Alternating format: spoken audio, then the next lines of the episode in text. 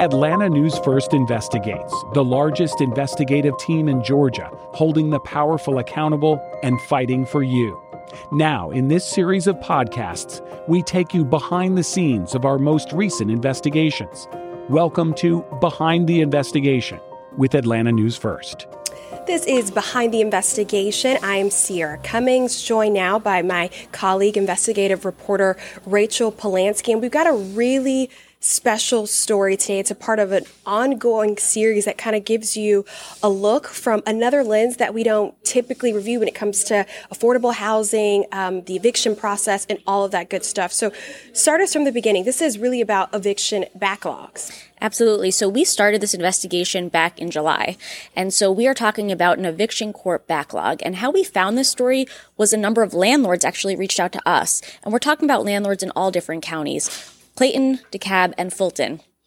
Basically, what they told us is that their tenants stopped paying rent, uh, some of them six months ago, some of them eight months ago, some over a year ago. Wow. They filed for an eviction, and now they're just waiting. They're waiting on a court date. Uh, when we started looking into this, we found out that this is very common right now. Ever since the pandemic, the court system is very backlogged, and because of this, uh, landlords are waiting really long amounts of time to get that court date. And that whole time, they're not being paid. So for these landlords, again, uh, we focus on mom and pop landlords. These are not corporate giants who own tons of apartments. We're talking about folks who own one, maybe two properties. Uh, they have not been paid in over a year, and some of them are in danger of going into foreclosure, and they can't do anything about it because the tenants won't pay, and they can't get a day in court. And that was all a part of your earlier investigations. This particular one is focusing on a new angle, public safety. Absolutely. So this came from another tip.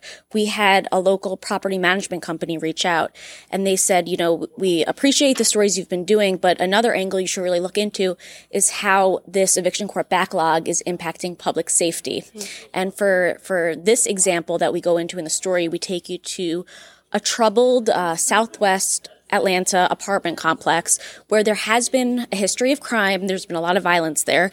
Uh, this property management company took over in March, and they've really been trying to turn it around. They've added security guards, put in a gate, lights, cameras, all of that.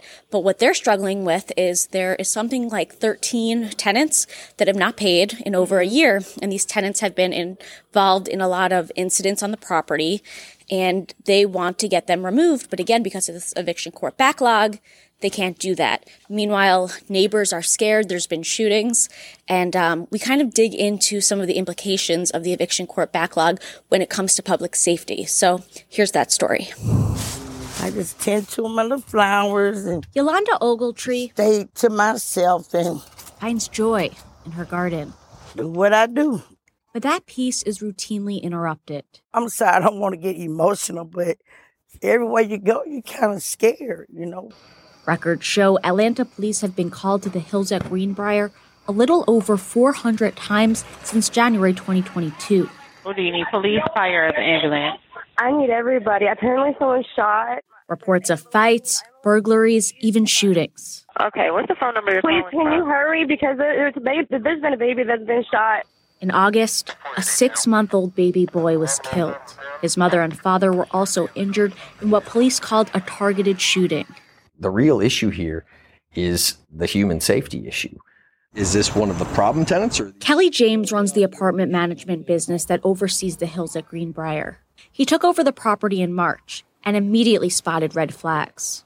We have several units at this property that have been on eviction since twenty twenty-two. Some of these individuals, they won't follow the rules, and lease violations don't mean anything when they know that there's not a threat of imminent eviction. Atlanta News First investigates look through the properties running evictions. These people stopped paying in January twenty twenty-three. thirteen non-paying tenants have been involved in some type of incident on the property since their evictions were filed. That includes the mother of the six-month-old baby boy. The Hills at Greenbriar had been trying to evict her since last October. Under normal circumstances, that unit would have been evicted long ago. Now, would that have prevented this tragedy? There's no way of saying, but under normal circumstances, an eviction that was filed approximately a year ago, that resident would not be on the property anymore. But we're not living in normal circumstances. As Atlanta News First Investigates has reported, there are eviction court backlogs in Clayton, DeKalb, and Fulton counties. And the delays go beyond the courtroom. Once a ruling is issued, all evictions in Georgia must be supervised by a marshal or sheriff's deputy. And some of those agencies are also playing catch-up. There are twenty-nine hundred evictions in the Fulton County Marshal's Department just waiting to be scheduled. My hands are tied. We know who the troublemakers are, but we can't get them off the property. Since taking over The Hills at Greenbriar, R. James Properties has added cameras, lights, and courtesy officers. They've also fixed the entry gate and staffed it with security guards. But Yolanda Ogletree says a gate does very little when the problem tenants are already inside. If they have a problem, they got to go. They just need to get them up out of here. The court system needs to go faster. And I talked with the Fulton County judge in charge of evictions just last month, and she acknowledged the backlog, but says her office has taken steps to reduce delays. That includes opening up Zoom mediation and adding additional eviction calendars to reduce this caseload. To take a closer look at what she had to say and watch our other stories on the eviction court backlog, you can head to atlanta news first dot com. Rachel Polanski, Atlanta News First. You know, I just wonder, as a reporter on, on so many stories, really, we hear some of our local and state and even federal officials kind of pointing to the pandemic, shifting everything. I wonder just how much went through your mind as you went through this series and investigating each of these stories. Does it seem like the the point that the pandemic is the problem? Is that a little bit of a cop-out? What what did you think when you were investigating this? I, I thought the same thing, and almost all of the agencies I talked to did blame the pandemic in part, which I do feel like is a bit of a cop-out. But I will say I sat down with the chief judge in Fulton County, and she offered some other reasons why this is happening besides the pandemic. So uh, she she told me that one thing that they're dealing with in Fulton County is a shortage of days that the attorneys can be in court. So even though they have something like nine eviction calendars a week, only two of those days involve um, attorneys. Mm. So if you're filing with an attorney, it's going to take a lot longer for you to get your day in court. Whereas if you're filing without an attorney, which they call pro se, you can move that along a lot quicker. So that was one thing she brought up. Um, something else that they're trying to do to fix this is they've opened Zoom mediation. Uh, so again, they're They're aware of this problem, they acknowledge it, and they are trying to reduce the delays. But when you talk to these landlords who have been waiting all of this time, they just feel like, you know, too little, too late. Yeah. Something I think you do really well that I want to acknowledge is, you know, making us feel for the person that we wouldn't typically feel for. You've done it in other stories. In this particular story, you've already said it, that these are not corporate giants. These are um, people who are teachers, mm-hmm. um just living their everyday lives and maybe wanted to rent out a place. We've been introduced to those landlords in your previous investigation. And this one, um, you know, in, in part three, um, you've got this particular location that has a major landlord, um, but you really feel for not just the property management, but for the other residents that are there. It's it's not... you know, it's not limited to one kind of area of impact.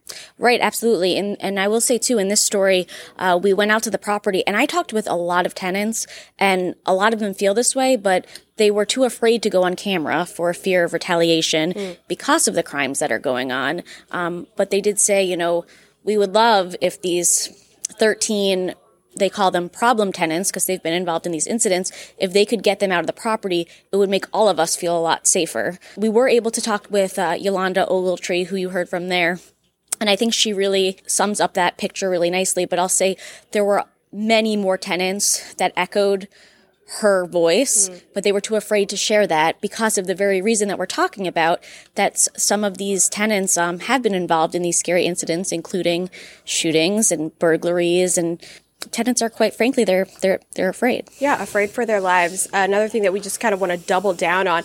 This is about non-paying tenants. These aren't just tenants that are a part of the alleged nuisance or um, the ongoing uh, potentially criminal incidents. Mm-hmm. These are actually residents that the property says, hey, they've consistently not paid their rent. We're not trying to evict them simply because of behavior. We're trying to evict them uh, in part because of uh non-payment. Right. I'm really glad you touched on that. Uh, these these are tenants that have not paid, and also that the landlords have tried to work with, sometimes for six, eight, eight months, up up to a year. Even in some of these cases, the landlords and property managers have told us that they've said, we don't even care about the money, we just want you to leave. Wow. And they still won't leave because they know about the backlog. And without that eviction being imminent, you know, there's really no reason for them yeah. to. And, you know, the property manager even told us they'll, they'll issue lease violations, and some of these tenants will rip it up right in, right in front of their faces.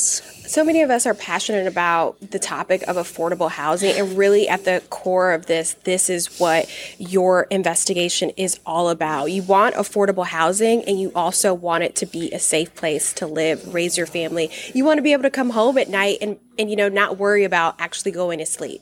Yeah, and to that end, I also talked with a property manager manager in a story um, a couple stories ago. I don't know if it was my first or my second piece, but he made a really good point that this is something that impacts all of us in mm-hmm. Metro Atlanta if you are renting, because what a lot of these landlords are doing to compensate for this eviction court backlog and these additional risks is they're raising rent or they're raising security deposits. So even if you are a great tenant, you pay every month on time, you could still see an increase because of what's going on around you, even if you're not involved in it. It's an incredible point. I know we'll stay on top of this, and, you know, we really feel for those families. Have you heard anything at maybe the local legislative level about any kind of attempts to make this speed along in some of our big Metro County court systems? Right. So I've, again, been in touch with uh, the Fulton County Chief Magistrate Court Judge and the Clayton County Chief Magistrate Court Judge, and, and DeKalb as well. And I know DeKalb's uh, commissioners have recently put some money toward this problem. Mm-hmm. In Clayton, they've, they've told us that they have hired more judges. And then in Fulton, of course, she's told us that they are trying to add these Zoom mediation calendars and add more calendars in general. So they all are trying to do this. As far as legislation, I interviewed Senator Donzella James, who represents Atlanta, not long ago. Um, and she is going to be focusing on affordable housing issues this coming legislative session that starts in January. So this is something we're going to be watching closely because, like you said, affordable housing, um, this is something that really impacts all of us and people are really interested in. And so we will stay on top of this throughout the next year. Yeah, and arguably it's the onus isn't really on the journalists to come up with solutions, but we love when we're able to point to solutions. So really good job, really great work on this. Thanks so much for talking about this really powerful series. Series. This has been Behind the Investigation. You can get our podcast anywhere you get your own podcasts. Thanks.